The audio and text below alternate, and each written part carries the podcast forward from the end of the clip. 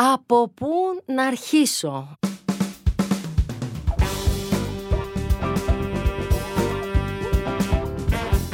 Σας, τι κάνετε, πώς αισθάνεστε με το γεγονός ότι έχουμε φάει τα δύο τρίτα του καλοκαιριού; Το πιστεύετε ότι είμαστε στην τελευταία εβδομάδα του Ιουλίου; Και καταλαβαίνω ότι αυτή η εβδομάδα είναι καυτή, καλά και κυριολεκτικά, έχει πάρα πολύ ζέστη Αλλά και για πάρα πολλά θέματα που υπάρχουν στην επικαιρότητα. Αυτή την εβδομάδα όμως εγώ νιώθω ότι πρέπει να ασχοληθούμε με το θέμα των βάσεων διότι ξέρω ότι πάρα πολλοί από εσάς ασχολείστε με το θέμα των βάσεων που μόλις βγήκαν και με αφορμή αυτό θα ήθελα να μιλήσουμε τόσο για το θέμα των Πανελληνίων και την αιμονή αυτή με την επιτυχία στις Πανελλήνιες αλλά και με το θέμα της αποτυχίας γενικότερα. Είμαι η Ελιάνα Χρυσικοπούλου και πάμε λοιπόν να αρχίσουμε. Από πού να αρχίσουμε ακριβώς δεν ξέρω αλλά δεν πειράζει, μην ανησυχείτε, καθίστε εσείς αναπαυτικά και εγώ θα το βρω. Κάθε φορά που βγαίνουν οι βάσεις, η σκέψη μου είναι σε όλα τα παιδιά τα οποία απέτυχαν διότι ξέρω ότι οι προσδοκίες των γονιών τους και του περιβάλλοντός τους και του ίδιου τους του εαυτού ήταν πάρα πολύ ψηλές και περιμέναν και καρδιοχτυπούσαν να βγουν επιτέλους οι βάσεις και να μάθουν σε ποια σχολή περνάνε και όσο σκέφτομαι αυτά τα παιδιά από όλο το χρόνο προσπάθησαν, διάβασαν, συγκεντρώθηκαν, πήγαν, έγραψαν με όλο το άγχος αυτής της διαδικασίας της πολύ επίπονης που όλοι την έχουμε περάσει, πραγματικά η καρδιά μου ραγίζει να σκέφτομαι ότι τελικά δεν τα κατάφεραν. Οφείλουμε όμως να εξετάσουμε τι σημαίνει εν τέλει αποτυχία και στις Πανελλήνιες αλλά και γενικότερα να πούμε ότι κάπου πρέπει να χαλιναγωγήσουμε αυτή μας την αιμονή με τις Πανελλήνιες και με το τι βαθμό θα φέρουν τα παιδιά και το σε ποια σχολή να περάσουν. Το καταλαβαίνω βεβαίως ότι είναι φυσικό να συμβαίνει αυτό σε μια χώρα που το 1981 το 66% και βάλε ήταν απόφοιτοι δημοτικού και γυμνασίου διότι όπως καταλαβαίνετε αυτό δημιουργεί ένα αποθυμένο το οποίο περιμένουμε και έχουμε τις προσδοκίες από την επόμενη γενιά να έρθει να το καλύψει. Αλλά δεν μου αρέσει να θεωρητικολογώ τόσο πολύ. Ούτε είμαι εδώ πέρα σε ρόλο life coach για να σας πω τα γνωστά ότι δεν πειράζει και που απέτυχες και όλα καλά και αποδέξου το και ότι η αποτυχία είναι το βήμα προς την επιτυχία. Ναι, το πιστεύω αυτό και θα σας εξηγήσω λίγο αργότερα γιατί. Θέλω όμως να καταλάβουμε τι σημαίνει αποτυγχάνει ένα παιδί στις Πανελλήνιες. Αρχικά θέλω να μιλήσουμε καθαρά με όρους βαθμών και μαθηματικών και να πούμε ότι ένα παιδί το οποίο βγάζει ας πούμε 15 για ένα γονιό ο οποίος περιμένει 19 είναι ένα αποτυχημένο παιδί για έναν συμμαθητή του ο οποίος βγάζει με το ζόρι 11 είναι ένα υπερεπιτυχημένο παιδί το οποίο ζηλεύει και θα ήθελε να είναι στη θέση του και να έχει αυτή την επίδοση. Το πώς ορίζεται η επιτυχία με βάση τον βαθμό είναι κάτι που τελικά το ορίζει η προσδοκία. Καλό είναι να εξετάσει ο μαθητής ο οποίος έχει αποτύχει. Αυτή τη στιγμή βγήκαν οι βάσεις και ξέρει ότι δεν πέρασε στη σχολή της επιλογής του. Είχε μία προσδοκία ότι θα τα καταφέρει να περάσει. Καλό είναι λοιπόν να ορίσουμε αυτή την προσδοκία την έχει βάλει ο ίδιος στον εαυτό του. Την έχουν βάλει οι γονείς τους σε εκείνον. Ξέρετε πολύ καλά ότι ζούμε σε μια χώρα που ακόμα οι γονείς, παιδάκι μου δικηγόρος να γίνεις, γιατρός να γίνεις. Στο μεταξύ αυτοί οι γονείς δεν εξετάζουν καν αν τα παιδιά αυτά περνώντας στο πανεπιστήμιο θα καταφέρουν να το βγάλουν. Κλείνω αυτή την παρένθεση με τις ε, προσδοκίες για τις ε, πιο δημοφιλείς σχολές και να γυρίσουμε ξανά στο θέμα της προσδοκίας. Αν λοιπόν η προσδοκία αυτή ήταν γενής στο παιδί, ήταν κάτι που το ήθελε το ίδιο, το γεγονός ότι απέτυχε σίγουρα το κάνει σαν χάλια. Δεν εθελοτυφλούμε, δεν είμαι εδώ πέρα για να σας πω ότι η αποτυχία δεν έχει καμία σημασία ή ότι δεν πρέπει να προσμετράτε ως αποτυχία. Κάθε αποτυχία είναι πικρή, είναι δύσκολη να τη χωνέψεις, γιατί δεν είναι απλά μία στιγμή στο χρόνο που αποτυγχάνεις, είναι όλες οι προηγούμενες στιγμές που προσπάθησες και αισθάνεσαι ότι η προσπάθειά σου δεν απέδωσε καρπούς. Είναι πάρα πολύ φυσιολογικό να αισθάνεστε χάλια εσείς οι μαθητές που δεν περάσατε στη σχολή που θέλατε. Είναι επίσης πολύ λογικό εσείς οι γονείς αυτών των μαθητών που ήσασταν εκεί και φτιάχνατε την πορτοκαλάδα στι 6 το πρωί ή που κρατούσατε το βιβλίο της ιστορίας για να σας πει το παιδί απ' έξω. Δεν ξέρω τι λένε πια στην ιστορία. Θυμάμαι ότι τότε με τις δέσμες η αδελφή μου έλεγε στη μαμά μου το εσκί σε χιρκιουτάχια αφιόν καραχισάρ που ήταν στην ιστορία της τρίτης δέσμης. Λοιπόν, και έπρεπε να γίνει αποστήθηση πλήρως για να πας να γράψεις καλά. Σε άλλο podcast θα συζητήσουμε για την αποστήθηση και για τη βαθμοθυρία. Δεν είναι η ώρα τώρα. Είναι και καλοκαιράκι. Μη μας πέσει και πάρα πολύ βαρύ. Οπότε λοιπόν καταλαβαίνω απόλυτα τον αισθάνεται κανείς ότι είναι κατώτερος των ίδιων των δικών του προσδοκιών.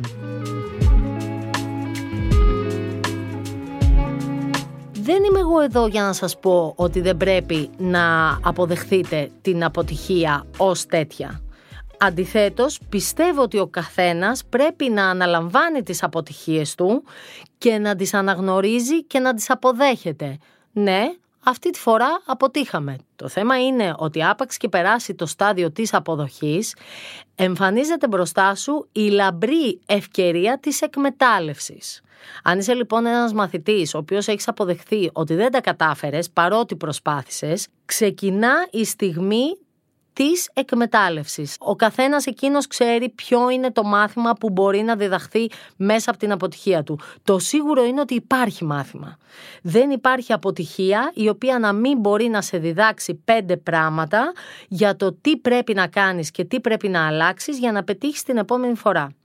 Παράλληλα όμως, επειδή αισθάνομαι μια ευθύνη ότι πραγματικά μπορεί να ακούει έστω και ένας μαθητής αυτό εδώ το podcast, θέλω να του πω και κάτι ακόμα. Η αποτυχία στις Πανελλήνιες που ναι συμφωνούμε δεν θα σου πω εγώ να μην αισθάνεσαι χάλια. Η αποτυχία σου στις Πανελλήνιες συνοδεύεται από συνολική αποτυχία σου σε όλη την υπόλοιπη ζωή σου; Αυτή η χρονιά που πέρασε και που τελικά δεν κατάφερε να σε βάλει μέσα σε μια σχολή, ήταν μια χρονιά χαμένη; Επειδή έχω ανθρώπους στο περιβάλλον μου που έχουν παιδιά 17 χρονών, 18 χρονών, 19 χρονών και που ξέρουμε όλοι πόσο δύσκολες είναι αυτές οι ηλικίες. Πρώτον, έχουμε και στον περίγυρό μας παιδιά που βρίσκονται σε αυτή την ηλικία τώρα, αλλά μην πάτε μακριά, ήμασταν κι εμείς οι ίδιοι κάποτε στην κρίσιμη αυτή ηλικία που κρίνεται το σε ποια σχολή να μπεις. Τα παιδεία στα οποία έχεις να ανταπεξέλθεις είναι αμέτρητα. Δεν είναι μόνο το διάβασμα.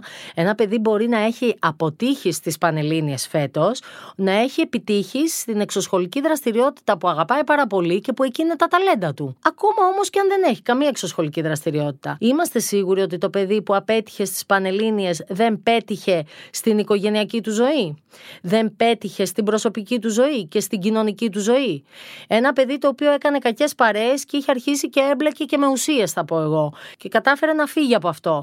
Δεν θεωρούμε ότι τα πήγε πάρα πολύ καλά. Ένα παιδί που μπορεί να έζησε μέσα στην οικογένειά του ένα πένθος ή ένα διαζύγιο ή οποιαδήποτε άλλη προσωπική οικογενειακή πρόκληση. Μπορεί να χρεωθεί μια συνολική αποτυχία αυτό το παιδί επειδή δεν κατάφερε να έχει στις Πανελλήνιες την επιθυμητή απόδοση. Και για να μιλήσουμε λίγο γενικά περί αποτυχίας, θυμηθείτε πόσο σοφά τα είπε ο Γιάννης Αντετοκούμπο φέτος την Άνοιξη, όταν ένας δημοσιογράφος τον ρώτησε αν θεωρεί ότι ήταν αποτυχημένη η φετινή χρονιά που δεν καταφέραν να φέρουν το πρωτάθλημα, απάντησε ότι δεν υπάρχει αποτυχία, υπάρχουν καλές και κακές μέρες. Κάποιες φορές είσαι πετυχημένο, κάποιες όχι.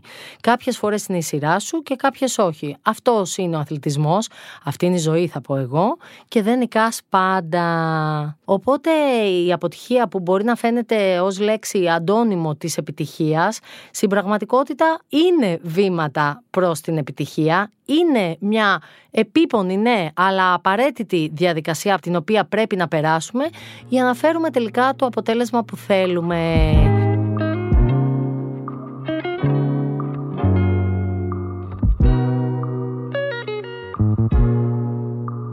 Τι είναι χειρότερο από την αποτυχία; Ο φόβος της αποτυχίας, το άγχος της αποτυχίας, το να αποκαρδιώνεσαι τόσο πολύ από μία αποτυχία που έχεις ή μία αποτυχία που φαντάζεσαι ότι θα έχεις και αυτό το πράγμα να σε παραλύει με φόβο, να σου ρίχνει την αυτοπεποίθηση, να μην παίρνεις ρίσκα, να μην δοκιμάζεις πράγματα. Να ξέρετε ότι οι έρευνες έχουν αποδείξει ότι τα άτομα που φοβούνται την αποτυχία μειώνουν αισθητά τις απαιτήσεις τους από τον εαυτό τους, προκειμένου να διατηρήσουν όσο γίνεται περισσότερο αλόβητη την αυτοεκτίμησή τους. Αλλά τι ζωή είναι αυτή, αν δεν παίρνεις ρίσκα, αν δεν δοκιμάζεσαι, αν δεν ξεκινάς καν προκειμένου να φτάσεις εκεί που θες να φτάσεις; Οι βιογραφίες πολλών επιτυχημένων ατόμων, αν τις πιάσετε στα χέρια σας και τις διαβάσετε, θα δείτε ότι βρίθουν από αποτυχημένες προσπάθειες ιστορίες. Εμένα μου είχε μείνει η περίπτωση του Stephen King, του πασίγνωστου αυτού συγγραφέα, ο οποίος είχε απορριφθεί από 30 εκδοτικούς οίκους πρωτού βγάλει το πρώτο του βιβλίο. Αλλά βέβαια και ο Τόμας Έντισον που μας έχει δώσει τον ηλεκτρισμό είχε πει κάποια στιγμή την περίφημη ατάκα ότι δεν απέτυχα 10.000 φορές στο να ανακαλύψω αυτό που ήθελα. Πέτυχα στο να ανακαλύψω 10.000 τρόπους που δεν ήταν οι σωστοί. Αυτό που σε ένα βαθμό πρέπει να καταλάβουμε είναι ότι το άγχος της αποτυχίας και ο φόβος της αποτυχίας που όπως είπαμε εν τέλει είναι χειρότερος από την ίδια την αποτυχία δεν είναι κάτι που είναι δικό μας, μέσα μας και που ξεκινάμε τη ζωή μας φοβούμενοι ότι θα αποτύχουμε. Εμείς ξεκινάμε τη ζωή μας ως μικρά παιδιά να κάνουμε βήματα και να πέφτουμε και να σκοντάφτουμε και ξανά από την αρχή και αν βγάλεις από την εξίσωση το πώς οι άλλοι προσλαμβάνουν το ενδεχόμενο της αποτυχίας μας, σίγουρα όλα θα συνέβαιναν και όλα θα τα κάναμε με πολύ λιγότερο άγχος, άρα θα αυξάναμε και την πιθανότητά μας να επιτύχουμε σε αυτά. Άλλωστε μην ξεχνάτε ότι οι πραγματικά επιτυχημένοι άνθρωποι δεν δίνουν δεκάρα για το τι θα πούνε οι άλλοι για εκείνους. Δεν ζουν καθόλου υπό το φόβο και τη σκιά του τι θα πει ο διπλανός μου για μένα αν στραβοπατήσω, αν πέσω και αν αποτύχω. Ξέρετε όμως τι θα είναι πραγματική αποτυχία. Πραγματική αποτυχία θα είναι να μην κάνουμε ένα διάλειμμα τώρα που το χρειαζόμαστε και εγώ και εσείς και σε 30 δευτερόλεπτα θα είμαι αμέσως μαζί σας. Το βήμα που εμπιστεύεσαι καθημερινά στην οθόνη σου. Έγκυρες ειδήσεις από αξιόπιστες πηγές. Πολιτικές αναλύσεις και γνώμες από δυνατές υπογραφές. Διπλωματία και διεθνές περιβάλλον. Πολιτισμός του σήμερα και τάσεις του αύριο. Οικονομία και ανάπτυξη Podcasts που εξηγούν τις ειδήσεις. Νέες εποχές με τεχνολογία και επιστήμη. Το βήμα.gr. Το δικό σου βήμα κάθε μέρα. Αν ποτέ βρεθείτε στη Σουηδία, σας παροτρύνω, αν έχετε το χρόνο, να επισκεφθείτε μεταξύ άλλων και το Μουσείο της Αποτυχίας. Το ξέρατε ότι υπάρχει τέτοιο μουσείο; Ναι, πραγματικά υπάρχει. Είναι δημιούργημα ενός ψυχολόγου, του Σάμιουελ West, ο οποίος έχει συγκεντρώσει εκεί μέσα προϊόντα και υλικά αγαθά και ευρεσιτεχνίε που δεν ευδοκίμησαν και δεν πούλησαν ε, στο σκληρό καταναλωτικό κόσμο που ζούμε. Δεν θέλω να νομίζετε ότι είναι ένα μουσείο γεμάτο σκουπίδια. Είναι ένα μουσείο το οποίο οποίο έχει μέσα πράγματα που έχουν φτιάξει κολοσσοί όπως η Sony, η Motorola, μέχρι και το Segway, το θυμάστε το πατίνι το Segway, που ήταν μια εναλλακτική πρόταση μετακίνησης στην πόλη. Καθόλου καλά δεν πήγε αυτό και τώρα μπορείτε να πάτε να το δείτε και αυτό στο μουσείο, μαζί με άλλα πολύ διασκεδαστικά πράγματα, όπως αλεσμένες τροφές ε, για εργένιδες, όπου αποτελεί μια λύση, ίσως, αλλά νομίζω ότι κανένας ε, άνω των δύο ετών δεν θέλει να τρώει αλεσμένες τροφές, οπότε πάει απέτυχε και αυτό το προϊόν. Σε κάθε περίπτωση, αυτά τα εκθέματα είναι τα σκαλιά για την επιτυχία, διότι αλλήμον αυτές οι εταιρείες έχουν βγάλει τεράστια προϊόντα που χρησιμοποιούμε όλοι στην καθημερινότητά μας. Αλλά σκεφτείτε πόσο πολύ πρέπει να απογοητεύτηκε η κάθε ομάδα που δούλευε χρόνια πάνω σε ένα προϊόν που τώρα θεωρείται αποτυχημένο. Στο δικό μας μικρό κόσμο, ο καθένας ως η μικρή εταιρεία του εαυτού του, τις μικρές του αποτυχίες καλό είναι να τις εγκαλιάζει. Καλό είναι αφού τις αποδεχθεί, γιατί όπως σας είπα και στην αρχή, προφανώς είναι ανέφικτο το να μην στεναχωρηθείτε με μια αποτυχία. Όλοι στεναχωριόμαστε. Αλλά από την αποδοχή της αποτυχίας και την αξιοποίηση των όποιων ευκαιριών προκύπτουν μέσα από αυτή, μέχρι εν τέλει να φτάνεις στο σημείο σχεδόν να τις αγαπάς αυτές τις στιγμές, να τις κοιτάς πίσω με νοσταλγία, με τρυφερότητα. Σας μιλάει κάποιος ο οποίος και στο σχολείο προσπαθούσα να φέρω τους βαθμούς που θέλαν οι γονείς μου και δεν τα κατάφερνα πάντα, μέχρι τις προσωπικές αποτυχίες που έχει να αντιμετωπίσει κανείς, σε φιλικό ή και σε οικογενειακό επίπεδο. Σας θυμίζω ότι εγώ έχω και ένα διαζύγιο σε ενεργητικό μου, οπότε αυτό και αν θεωρείται στη δικιά μας κοινωνία αποτυχία. Εν τέλει μπορώ να σας πω ότι το μάθημα είναι ότι όλα πάνε παρακάτω, όλα κυλάνε, everything will flow που λένε οι Σουέντ ή τα πανταρί που έλεγε ο Ηράκλητος και κάπου παρακάτω θα καταλάβετε ότι όλα αυτά ήταν χρήσιμα. Δείτε το και σαν απαραίτητη προϋπόθεση. Για να εξελιχθείτε και να επιτύχετε πρέπει να αποτύχετε ξανά και ξανά. Αυτό ήταν λοιπόν το από πού να αρχίσω. Είμαι η Ελιάνα Χρυσικοπούλου. Ελπίζω πως ήδη με ακολουθείτε στο Spotify, στο Apple Podcast ή στο Google Podcast. Θα σας μαλώσω αν δεν το κάνετε. Αφήστε μας σχόλια, αφήστε μας προτάσεις. Μπορείτε πάντα να με βρίσκετε στο βήμα.gr και στα social media.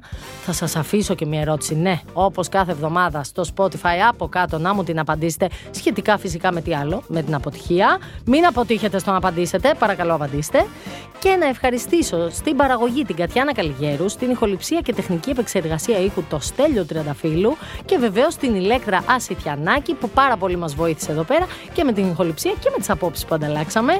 Να είστε καλά, καλό υπόλοιπο καλοκαιριού. Θα με ξανακούσετε την άλλη εβδομάδα, μην νομίζετε, ακόμα εδώ θα είμαι. Αλλά για όλους εσάς που έχει τελειώσει ο Ιούλιος και ξεκινάνε διακοπές σας, καλές ευτυχισμένες ξένιαστες διακοπές. Alter Ego Media. Podcast